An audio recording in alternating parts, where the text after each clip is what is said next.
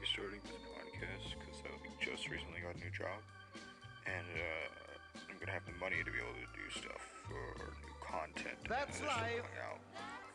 So I figured, hey, why not start up my podcast again? It's gonna be great. And she told me that we could just want to put that episode and segment on there and all that. But I know I'm gonna change. I may make. I'm gonna have to write up some new ideas.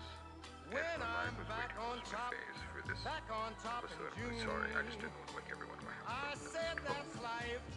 Good night. And it's funny.